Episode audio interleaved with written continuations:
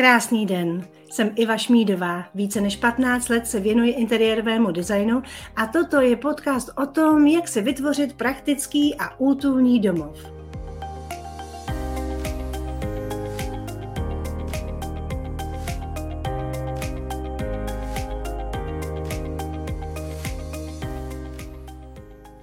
Srdečně vás vítám u dalšího povídání z letní série rozhovorů s profíky z oblasti stavba a zařizování interiéru. Já se jmenuji Iva Šmídová, jsem interiérová designérka a zakladatelka projektu Bydle Lépe, díky kterému pomáhám ženám zařídit si útulný a praktický domov. Mými kurzy a výzvami prošlo již více jak 5000 z vás a nic mě netěší více, než když vidím, že díky úpravám ve svém domově přichází do života ještě více radosti. Dnes je tu se mnou profík na spánek, pan Marko Lopatič, kterého tady srdečně vítám. Marko pracuje jako spánkový specialista, lektor a odborník na spolupráci s architekty a designéry a ve společnosti ProSpánek. Marko, já vás tady ještě jednou srdečně vítám. Pokud byste chtěl něco se dopředstavit, budeme určitě rádi a já vám potom položím už rovnou tu první otázku a to bude, jestli nám můžete říct něco vlastně k historii madrací, protože mě by docela zajímalo, jak se to vyvíjelo v průběhu staletí, jak vlastně lidé spávali a jak se to vlastně mění v rámci toho životního stylu. Takže vás tady srdečně vítám. Tak dobré ráno všem. Já děkuji za pozvání a vítám všechny naše diváky a vaše sledující. Je mi ctí a radostí, že můžu přispět k tomu, aby se lidem bydlelo lépe, což nám poslední jako období ukázalo, že je velmi zásadní. A to hlavně i pro naše zdraví.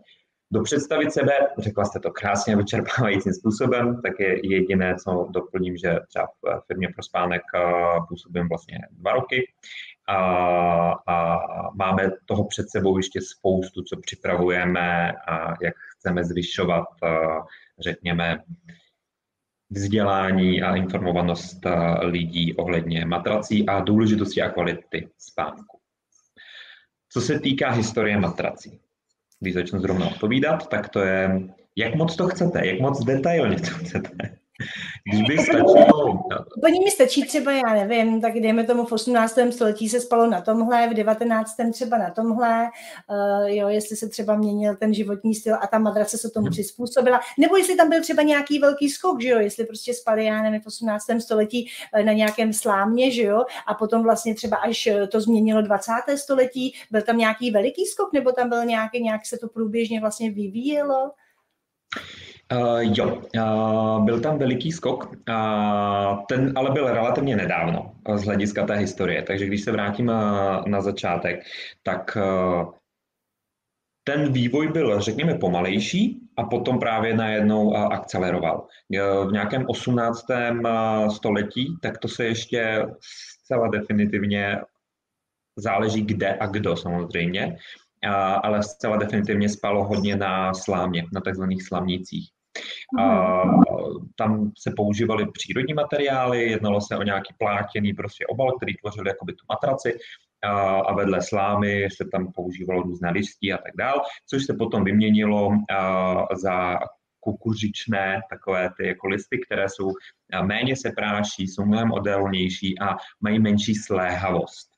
Jo? Je velmi pravděpodobné, že i dneska najdeme nějaké babičky, zcela 100% by to byly prababičky, které na vesnicích zažily spaní vlastně na slámě, na nějakých slamnících a tady těch jako jiných třeba o kousek kvalitnějších alternativách.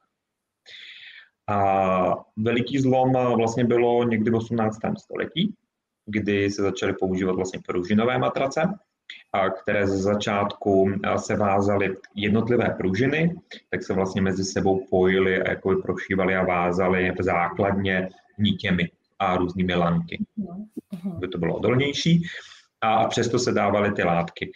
A samozřejmě ty kvalitnější, jedni z nejkvalitnějších pro ty nejbohatší, tak už se tehdy používaly i koňské žíně, už se tehdy používala ovčí vlna, a různé jiné a vlastně přírodní materiály, které to zpříjemňovaly a už tehdy mysleli na termoregulaci, odvětrávání, aby se klidněji spalo. A vtipné je, že třeba mezi těmi luxusními matracemi, tak takovými průkopníky nebo jedněmi z těch zakladatelů se týká boxspringového světa, tak byli kamarádi Stearns & Foster, kteří založili značku Stearns & Foster. A vlastně takový symbol amerického kvalitního spánku. Tu značku i u nás pro spánku najdete. A můžete si ty matrace vyzkoušet. A začalo to vlastně tím způsobem, že šili čalouněná křesla a sedačky do kočáru. Takže v té době samozřejmě ti bohatí jezdili kočáry, trávili tam klidně i týden, rozhodně to nebylo jako dneska autem za hodinku někam. A jelikož tam přespávali, tak postupně je napadlo začít dělat matrace, kombinovat různé materiály. Když teď dojdeme k tomu trošku skoku, máme rozdíl mezi běžnými lidmi, slamníky a potom vlastně se používalo to kukuřice, šustí. Můžu se zeptat jenom. Jako my jsme docela brzy na začátku rozhovoru vlastně narazili na ten rozdíl v té jakoby, a nevím, jestli asi kvalitě madrací, že opravdu jako pro někoho, kdo má teda spoustu peněz, tak jakoby se vyrábí madrace, která je vlastně téměř na jiné technologii, která prostě, že jo, jako je z přírodních materiálů, je prostě úplně jiná, ale mě by docela spíš zajímalo, zajímaly hlavně teda ty madrace potom pro nás běžné lidi, protože samozřejmě ne každý může dát za tu matraci desítky tisíc korun a spíš jako vyšší desítky a 100 000 podle mě. A jestli právě existuje potom nějaká varianta, k čemu se určitě taky dostaneme, vlastně pro někoho, kdo si samozřejmě může dovolit matraci, prostě dejme tomu, já nevím, do 10 000 korun. Jo, vlastně. V tom asi taky nastal nějaký vývoj, že jo? V tom asi taky nastal nějaký vývoj jako veliký, že jo? Protože dejme tomu, že vy jste povídala vlastně o těch pružinách, tak ty pružiny vlastně potom se samozřejmě zdokonalovaly a přidávaly se tam ty přírodní materiály, nějaké ty žíně a tak dále, koňské žíně. A určitě nastal nějaký skok i od té slámy vlastně k nějaké technologii pro toho člověka, který si vlastně může dovolit v nějaké jiné cenové relaci, že jo? Přesně tak. A to už jsme vlastně v nějakém tom 20. století se dá říct, kdy se dostáváme k tomu, že se začaly vyvíjet různé pěny, různé druhy pěn. A i ty dneska už jsou na takové úrovni, že se klidně pohybují kolem těch 100 000, ale desítek a 100 000, ale zároveň jsou to i přesně matrace, které se v dnešní době dají standardně pořídit. I třeba za těch 20 000 korun se dá v dnešní době pěnová matrace pořídit velmi, velmi kvalitní a zdravá.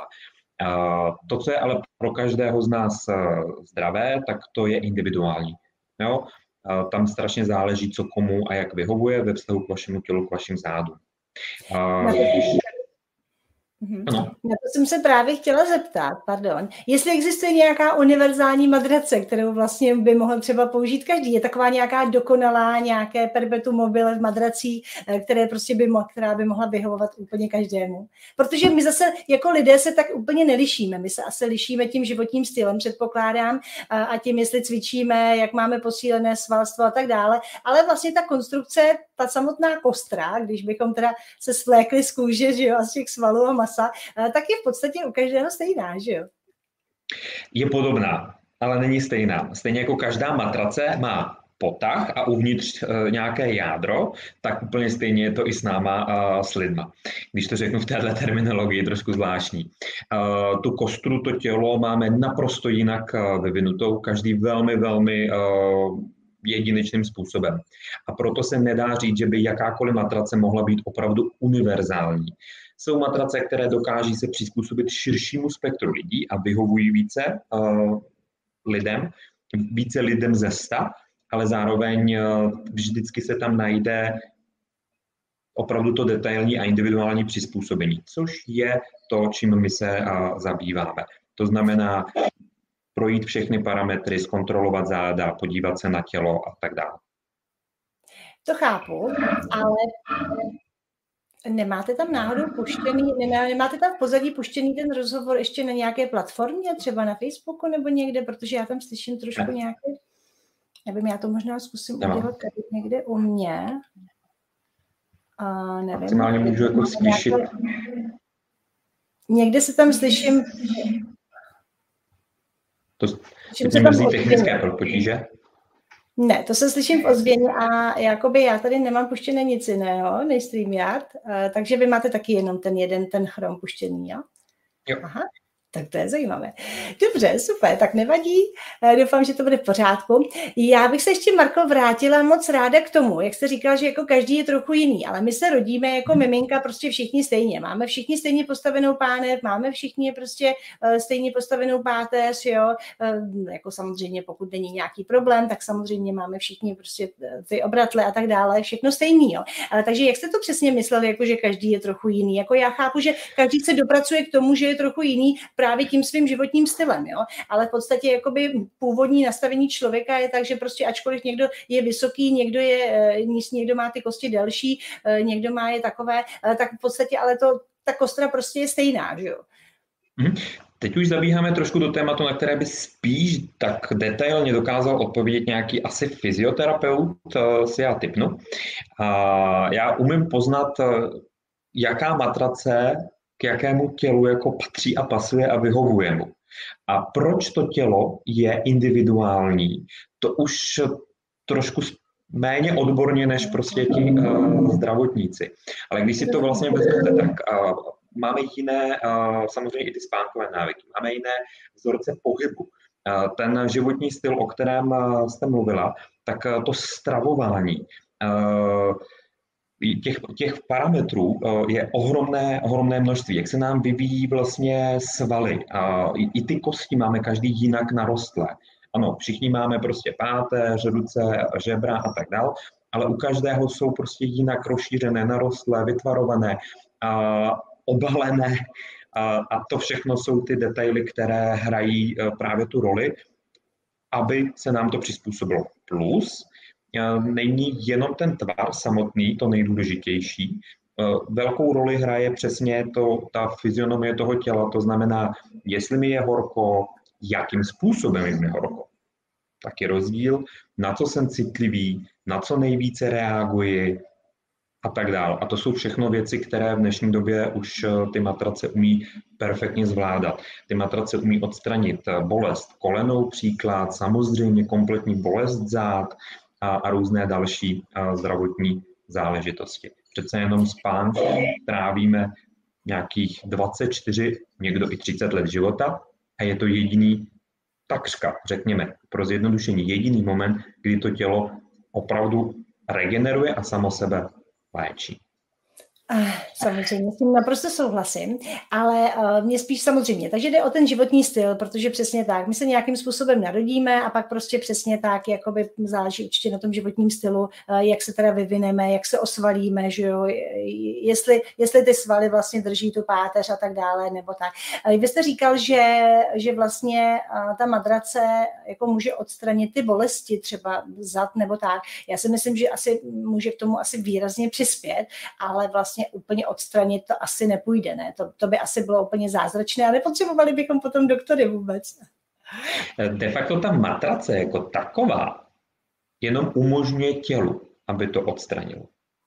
Většina bolestí zad vzniká z toho důvodu, že se nám vlastně nějakým způsobem fixují a zatuhávají svaly. Svaly, které se snaží pořád pracovat, tak v rámci zdravého vývoje, teď to všechno beru tak zjednodušeně, jsou vyvinuté tak, aby se hýbaly v celé škále pohybu. Ve chvíli, kdy já budu hodně sedět u počítače, hodně jezdit autem, tak se budou hýbat v této škále. Takže jim chybí ten zbytek, jo? Tolik jim toho chybí. A oni, aby se nemůžou protáhnout, protože jim tomu životní standard a styl prostě nedovolí, tak aby to vydrželi, tak začnou právě zatuhávat, aby jako to prostě zvládli. To už začíná pomaličku bolet. A teď přeskočím k tomu spánku, kdy na zdravé matraci, která nás je schopná udržet v hlubokém spánku, tak jak má, tak v hlubokém, v tom zdravém spánku se právě ty svaly pak uvolňují. kompenzují si to, že se nemůžou protáhnout. Vyplavují ze sebe stresové a další jako hormony, díky čemu se rozvolní. A tím nedochází k bolesti zad, nedochází k potom, že tlačí na nervy, blokují různé záležitosti a tak dále. Jenom pro příklad, tak svaly jsou tak silné, že při zatonutí dokáží doslova vyhodit vlastně i plotínku. Tomu rozumím. Tomu úplně rozumím. Tam slyším někde, určitě, já tam prostě slyším někde v tom. A můžete si prosím zkusit zeslabit zvuk, možná, že to bude tím, protože já tím pádem to slyším možná z vašeho počítače i ze svého. Zeslabil jsem, doufám, že já vás teďka uslyším. Já si myslím, že asi uslyšíte, ne? Uslyšíte? Slyšíte mě? Zkusme takhle. Zvláštní. Každopádně ano, to úplně chápu, protože já, jak pracuji hodně na počítači, taky navíc jako ještě většinou má člověk tendenci, když pracuje na počítači, vlastně vysunout tu hlavu z těch ramen a potom vypadá jako takový pštros a samozřejmě mu tady zatuhne celá ta krční páteř, z čehož samozřejmě bývají migrény a tak dále, takže tomu úplně rozumím, že to je strašně důležité, ta madrace, to je určitě fajn. A záleží také na tom, v jaké pozici třeba člověk spí na té madraci. Je to nějakým způsobem vyzkoumané, co je nejlepší, nebo je to úplně jedno, protože ve chvíli, kdy ta madrace je prostě skvělá, tak vlastně se tam můžeme pohybovat jakkoliv a vždycky nám to bude přínosem. Tak ve chvíli, kdy ta matrace je skvělá, jak říkáte, tak to tělo má minimální potřebu se pohybovat. Takže tím je to určeno samo. A tou fyzionomií a tou přirozeností toho našeho těla. S tím, že nejzdravější poloha pro spánek, tak je vlastně na zádech. Jde čistě o to, že máme uvolněné dýchací cesty, že máme uvolněné všechny orgány. Čím více se uvolníme, tím více trávíme času právě v tom hlubokém a zdravém spánku, kdy celé to tělo regeneruje. To, že jsem mluvil o svalech, tak to byl jenom opravdu jako jeden malý kousek, který je ale pro nás takový nejpřijatelnější, nejznatelnější. Každý s tím máme tu svoji zkušenost a je to hnedka vidět. Spaní na boku je relativně taky dost dobré, relativně v pořádku. A nejhorší je paradoxně spaní na bříšku, kam to tělo se vždycky točí z toho důvodu, že mu někde něco chybí. Matrace je buď moc tvrdá, nebo je právě moc měkká, může být proležená. Tak to tělo vlastně na bříško hledá tu nejměkčí část nás, nebo naopak tu část, která vyplní třeba to proležení. Ve chvíli, kdy spím na břiše, tak se omezuju vlastně dýchání a tlačím si na orgány. Já jsem to teď v tom období korony, i něco pozitivního, abych z toho jako vytáhnul, tak vlastně jsem po koroně vždycky klientům přirovnával spaní na břiše k dobrovolnému nošení vlastně masky i v průběhu spánku. To nikdo nechtěl samozřejmě, nikdo nechce jít spát s respirátorem. A protože respirátor vlastně udělal to dýchání náročnější. To, když spím na břiše a celou svojí vahou tlačím na ty orgány a dýchací cesty, tak je něco podobného. Hůř se mi dýchá a tím pádem tělo víc pracuje a automaticky méně kvalitně spí. A místo třeba 4 hodin hlubokého spánku budu spát jenom 1,5 hodinu hlubokého spánku. A ten hluboký, to je ten moment, kdy regeneruji. To znamená 1,5 hodiny versus 4 hodiny. Příklad. To je zajímavé. A záleží také na tom, jestli spíme na levé nebo na pravé straně. Já jsem někdy slyšela, že vlastně by se nemělo spát na té levé straně tolik vlastně, že se tam jakoby nějak utlačuje, že tam se pak hromadí ta krev z toho srdce. Je na tom něco pravdy nebo je to jenom nějaký mýtus? Tak když spíme na té levé straně, tak samozřejmě o něco větší váha toho těla působí směrem jako k tomu srdci. Takže by mělo být zdravější spát na té pravé.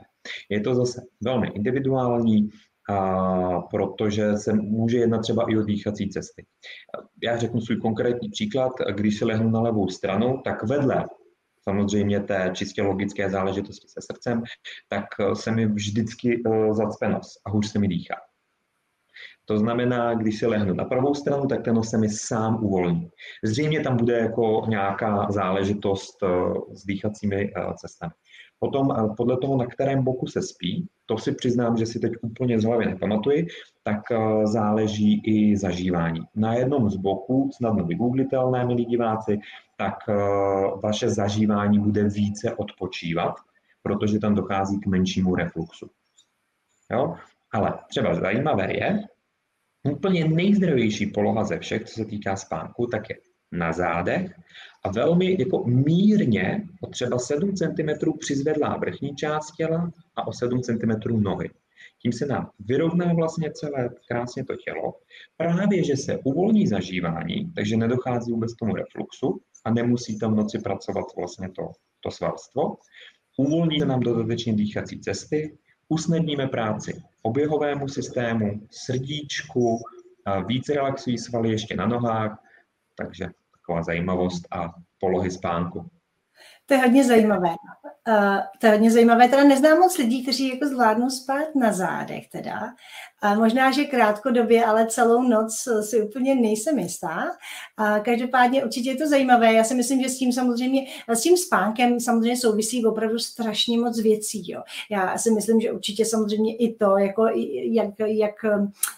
jak blízko k době spánku se třeba navečeříme, že jo, protože samozřejmě úplně jako není ideální chodit spát s plným bříškem, protože to už pak člověk asi může mít jakoukoliv madraci, ale ta kvalita toho spánku prostě nebude taková, jako když to tělo prostě jde v podstatě jakoby poloprázdné odpočívat a může se opravdu soustředit na tu regeneraci, místo aby se soustředilo vlastně na trávení potravy, takže tomu úplně rozumím.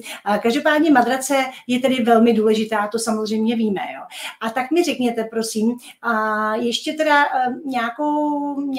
nějaké srovnání madrací na trhu, řekla byste mi třeba, dobře, můžeme si koupit třeba madraci v IKEA, mně přijde, že ty madrace jsou tam docela dobré, jsou spíš jakoby tvrdší, a můžeme si koupit madrace na internetu, kde samozřejmě si můžeme nechat vyrobit madrace na míru, můžeme si nechat vyrobit postel třeba, která bude kratší, když se nám třeba nevejde do pokoje, protože samozřejmě to povídání je i o zařizování interiéru. To znamená, že když máte třeba málo místa, není vůbec problém, pokud třeba nejste vyloženě vysoké postavy, tak si tu postel nechat vyrobit kratší, nebo užší, nebo širší, jak budete potřebovat. Tu madraci si samozřejmě můžete nechat vyrobit na míru, téměř u každého dodavatele, kromě samozřejmě IKEA, ale výrobci vám tohleto samozřejmě umožní. Předpokládám, že i u vás je tahleta možnost. Ano, matrace přizpůsobíme na míru. A teď, co se týká té délky, když začnu jako od téhleté míry konkrétní, tak by člověk vždycky měl spát na matraci, která je alespoň o 20 cm delší než on. A jedná se opravdu o to, že to tělo tím zdravým spánkem se do něj dostává a zůstává v něm, když se úplně uvolní. Takže i to s tím jídlem, co jste říkala, je perfektní. Alkohol to samé. Jo? Když tam je cokoliv, jakákoliv část těla je nucená pracovat, tak se může méně uvolnit. Když mi budou kotníky viset přes postel, tak ten mozek, i když mi spousta lidí řekne, že je na to zvyklá, samozřejmě v pořádku jste zvyklí, zvyk železná košile, jako existuje zvyk, tak existuje i zlozvyk. A to znamená, když mi ty nohy budou viset přes rám postele, tak ten mozek bude neustále ve střehu a bude to kontrolovat a budou se tam zatínat ty mikrosvaly. Takže to bude trošku narušovat ten spánek. Co se týká srovnání kvality, ještě jenom v rychlosti, tak můžu to říct takhle. U nás najdete matrace od 3 000 do 200 000. To znamená naprosto kompletní nabídka. A můžu garantovat, že u nás opravdu v ProSpánku je cena úměrná kvalitě. Moc rád vždycky klientům říkám, i když si jasně stanovíme, že chtějí upravit na míru tak, v pořádku, cena vychází třeba nějakým způsobem, jako ty jejich možnosti, tak řeknu, v pořádku, vybrali jsme a pojďme se ještě přece jenom podívat, čistě pro vaše srovnání, máte matrace za třeba 30, za 40, za 50 tisíc a teď si schválně lehněte na tu matraci za 5, 6, 7, 8, 10, jo, vždycky záleží, jak podle klientů, a oni vidí ten kvalitativní rozdíl sami.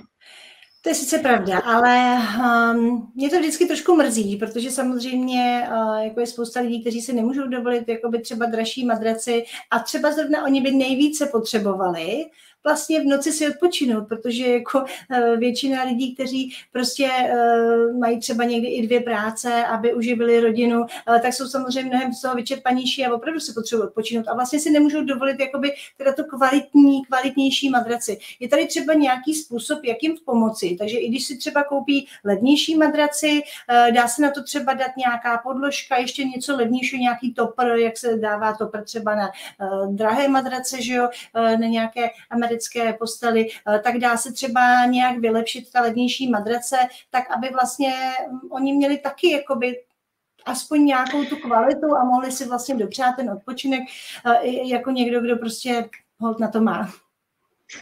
Jasné, tak kvalitní řešení je vždycky ideální a my umožňujeme vlastně našim klientům i koupit se na rozložené platby. To je jako jedna varianta, tam se klidně můžeme bavit i o 10-20 platbách. To hodně zpřístupuje ty zdravé matrace a vlastně téměř komukoliv.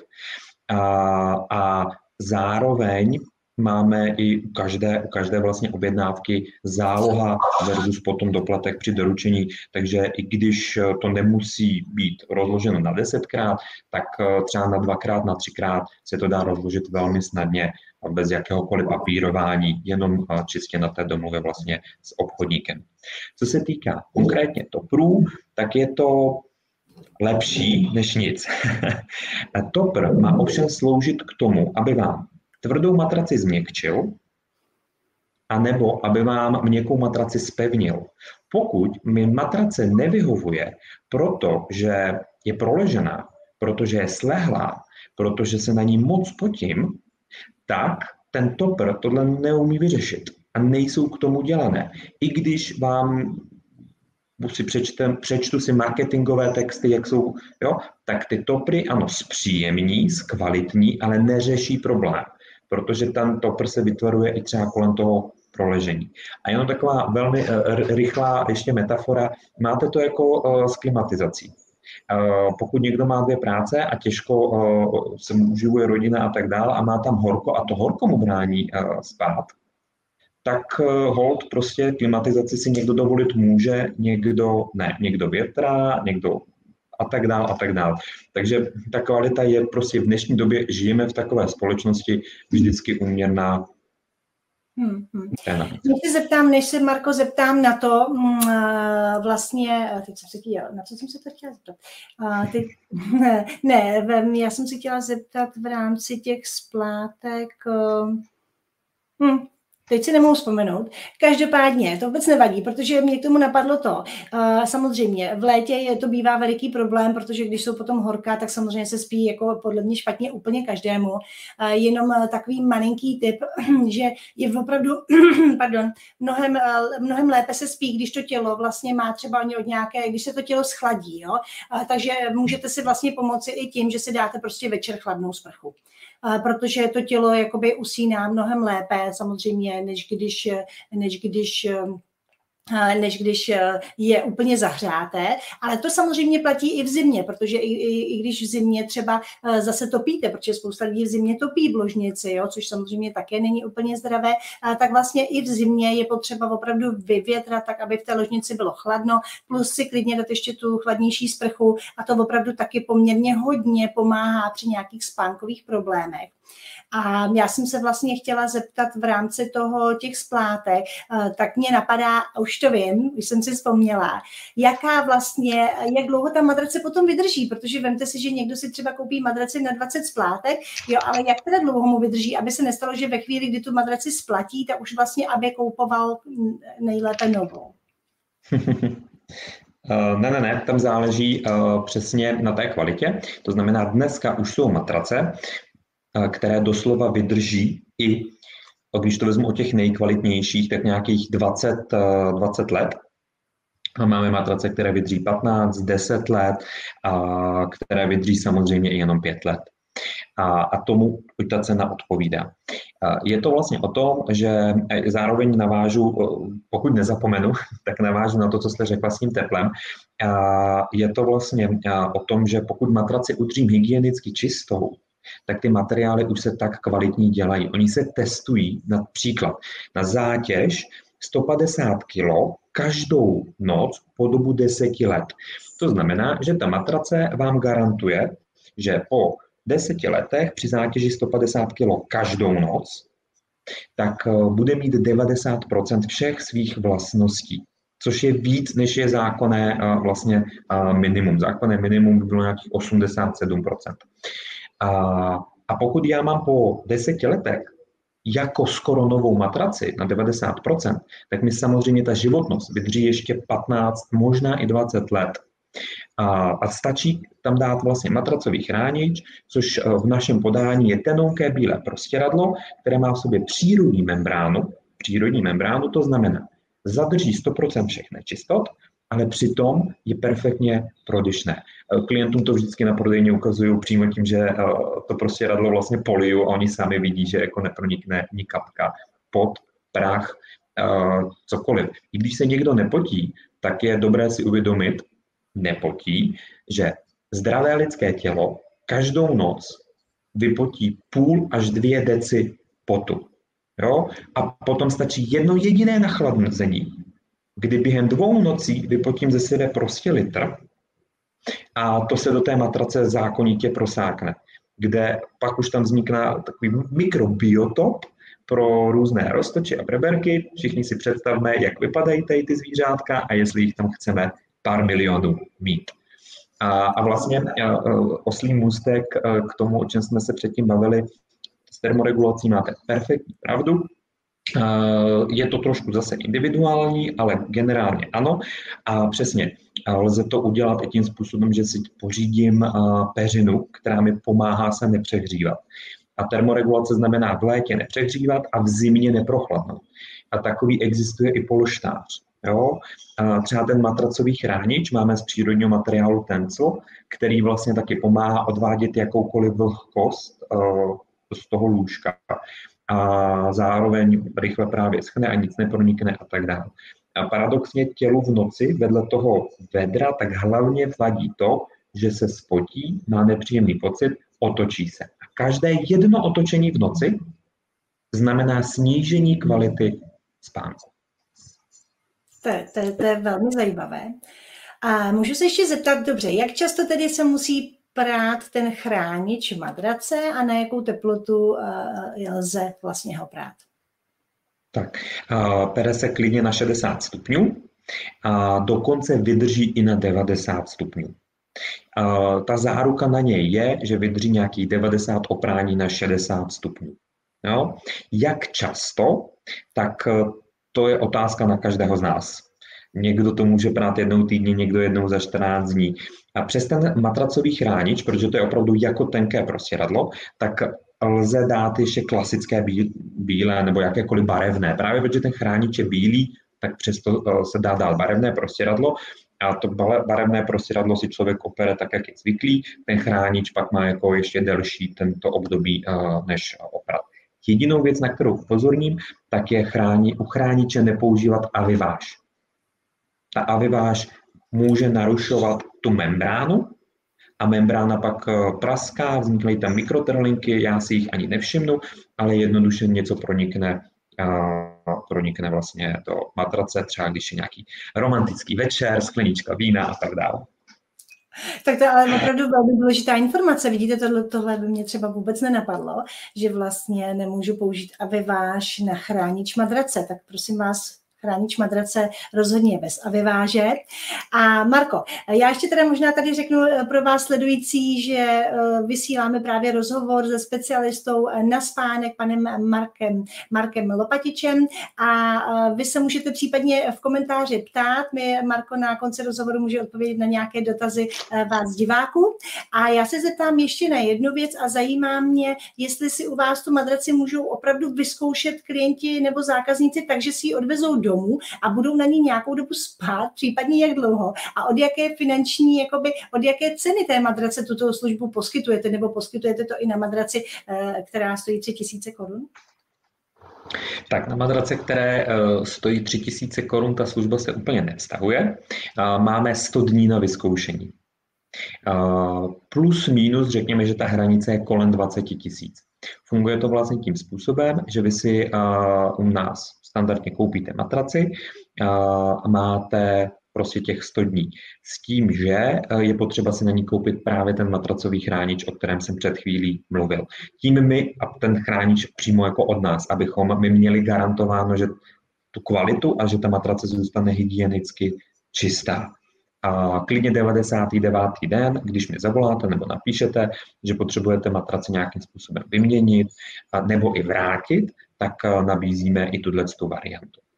Plus, týká se to ještě toho zkoušení, v rychlosti jenom řeknu, u nás na prodejně, tak s váma opravdu projdu, i mý kolegové projdeme detailně vlastně technologie matrací, sami zjistíte, která vám na záda nejvíc vyhovuje, co vám je nejpohodlnější, těch tuhostí je obrovská škála, to máte jako se střihy oblečení, a zeptám se, anebo kolegové zeptáme se na to, spoustu praktických dotazů, které nám udělají filtr a z těch vlastně 100 matrací vám vyjdou třeba 2, mezi kterými se snadno rozhodnete. Na té prodejně klidně lze strávit 1–2 hodiny. Tomu rozumím, tomu úplně rozumím. My, když jsme vybírali matraci, tak to bylo, myslím, že ne na jeden den, tak návštěv bylo dokonce několik a rozhodně doporučuji tomu věnovat jako dostatečný čas, zvlášť pokud opravdu si tady plánujete připlatit a koupit si nějakou kvalitnější matraci. Mě ještě zajímají spíš ty praktické informace. Je úplně jasné, že u vás na prodejně dostanou veškerou péči, ale mě zajímá pro ty klienty tady internetové, tak mě zajímá. Za prvé, teda ještě bych se vrátila k tomu chrániči madrace. Jak dlouho tím pádem ten chránič madrace může vydržet? Na jak dlouho to je a v jakých se pohybuje částkách? Jestli třeba, když to budu brát 14 dní, tak jestli mi to vydrží 2 roky, nebo... Tak jednoduchá matematika, ve které já jsem teda špatný, to znamená každý 14 dní vydrží 90 oprání, takže 14-denní cyklus krát 90 a z toho máte, jak dlouho vám vlastně jako vydrží v tom čase. A na matraci o rozměru 90x200 tak stojí vlastně 1000 korun a stojí nějakých 1600, na matraci 180x200. Ty rozměry máme širokou škálu, od 80, od prodloužených, širších, mezi velikostí a tak dále. Takže asi není moc dobrý nápad kupovat matraci přes internet, že jo? Jak jste to třeba řešili během covidu, kdy vlastně nebylo možné na tu prodejnu přijít a vyzkoušet se to? Řekněme, že to bylo náročné, jako pro všechny, ale lidi právě potřebovali kvalitně spát, protože kvalitní spánek rovná se silná imunita. Řešili jsme to hodně po telefonu a samozřejmě i na internetu máme poradce. Existují obecná pravidla. Pokud mám hodně široká ramena, spím na boku, je lepší mít právě paradoxně měkčí matraci, aby mi to pustilo to rameno dovnitř, aby mě ze spodu to rameno netlačilo. Jo? Jakmile si lehnu na matraci a trošku mě to tlačí, tak je to asi jako kdybychom si spolu dali tu skleničku vína, povídali si a já vás od toho prostě takhle jako 10 minut tlačil do ramene. Jaká bude asi vaše reakce? Jo? Tak to stejné je vlastně v noci s tou matrací. Dalším právě z těch obecných pravidel je to horko, to pocení, které opravdu vyrušuje ze spánku. Pokud každý pohyb mých svalů, velikých svalů, to znamená třeba biceps, vyruší ten kvalitní spánek, tak co asi udělá, když musím odhodit rukou peřinu, protože mi je horko, a když potom v noci v polospánku tu peřinu zase hledám, abych se přikryl, protože už je mi zase zima. Jo? Takže to je další jako z těch obecných pravidel. Naopak pro děti zase malinký polštář. To je hodně zajímavé. Já jsem ráda, že jste narazili na ty děti, protože já jsem slyšela, že vlastně malé děti by měly spát na tvrdé madraci právě proto, aby se jim vlastně vyvinula správně páteř. Je to pravda? Je to veliká pravda. Vlastně děti by přesně měly spát na tvrdé matraci, správný vývoj páteře a zdravé osvalení zad. Tam dochází právě k tomu, že to dítě se má točit v průběhu noci. Ten náš organismus je nastavený tak, že když jsme jako děti zhruba do nějakého cca 13 až 17, takže třeba 15 let věku, tak máme i mnohem víc toho mělkého spánku, kdy zpracováváme myšlenky, vzpomínky, zážitky, ukládáme si to a vlastně se učíme, pomáháme mozku se učit. Takže ty děti se mají spát na tvrdém, musí pracovat ty svaly. Právě v noci se vyplavuje hormon, který pomáhá těm svalům růst a sílit. A to tělo se má udržovat v tom mělčím spánku, aby lépe vstřebávali vše, co se učí, takže veliká pravda. Tam jenom je potom pozor na jednu drobnost doporučení, aby to dítě třeba od těch 15 do 20, určitě už ve 20, začínalo spát na něčem kvalitnějším a zdravějším. Právě když já budu spát třeba do 15 let věku na tvrdé matraci, zdravě se mi vyvinou záda a pak na tom budu pokračovat do 22, 23 nebo 25, protože jsem třeba student a spím prostě na čemkoliv, je mi to jedno, tak vznikají špatné spánkové návyky a pak přesně od lidí slyším, já celý život spím na břiše a mě to nevadí a já celý život spím bez polštáře na boku a to, že mi takhle padá hlava prostě jako směrem k matraci, to mi nevadí, ale víte, co mám šílené migrény a zažívací problémy. Jasný, to všechno je od krční páteře mimochodem. A to může vzniknout tím, že prostě to dítě pak pokračuje ve spánku dál tak, jak. Máme na to jednoduché řešení, matrace, které z jedné strany jsou tvrdé, z druhé strany se vlastně otočí 2 cm paměťovky, od 15 do 20 tělo si postupně zvyká na trošku jiný pocit a malinko zdravější spaní. To je super, to je ideální. Je ještě nějaký třeba mýtus, který prostě koluje mezi lidmi a který byste třeba rád teďka vyvrátil na konci našeho povídání? Moc rád bych vyvrátil to, že jsou vyloženě zdravé, vyloženě tvrdé matrace. Zdravá matrace je ta, která vyhovuje vašemu tělu. To znamená, ano, pokud vám vyhovuje tvrdá, zdravá vyhovuje všem, spěte na tvrdé. Pokud vám ovšem vyhovuje měkká, tak spěte na měkké. Ve chvíli, kdy mě budou bolet kyčle a budou mě tlačit, ale jsem přesvědčený o tom, že mi vyhovuje tvrdá, tak tam asi něco úplně v pořádku nebude.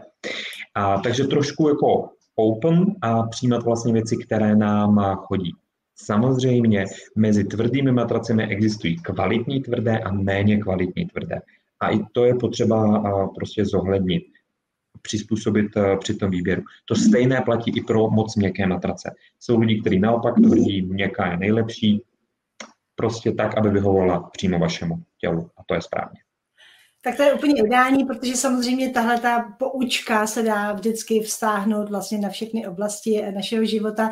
Interiérový design nevyjímaje, já přesně také říkám, dávejte si domů to, co vám dělá radost, to, co vám vyhovuje. Jo, samozřejmě musíte mít nějaká pravidla, ale prostě musí to samozřejmě vyhovovat vám. A musím taky říct, že já jsem jedna z těch, která jsem si dlouhá léta myslela, že ta tvrdá madrace mi vyhovuje a že já prostě jsem ten typ na tu tvrdou madraci.